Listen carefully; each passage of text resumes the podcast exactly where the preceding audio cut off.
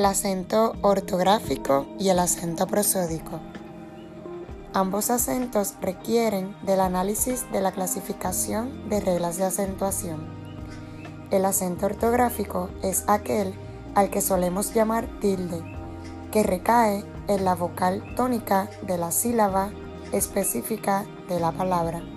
Sin embargo, el acento prosódico no es nada menos que la fuerza de pronunciación, pues por tales reglas carece de una tilde visible. Por ejemplo, el término canción, siendo así una aguda terminada en N, debe acentuarse ortográficamente en la vocal O.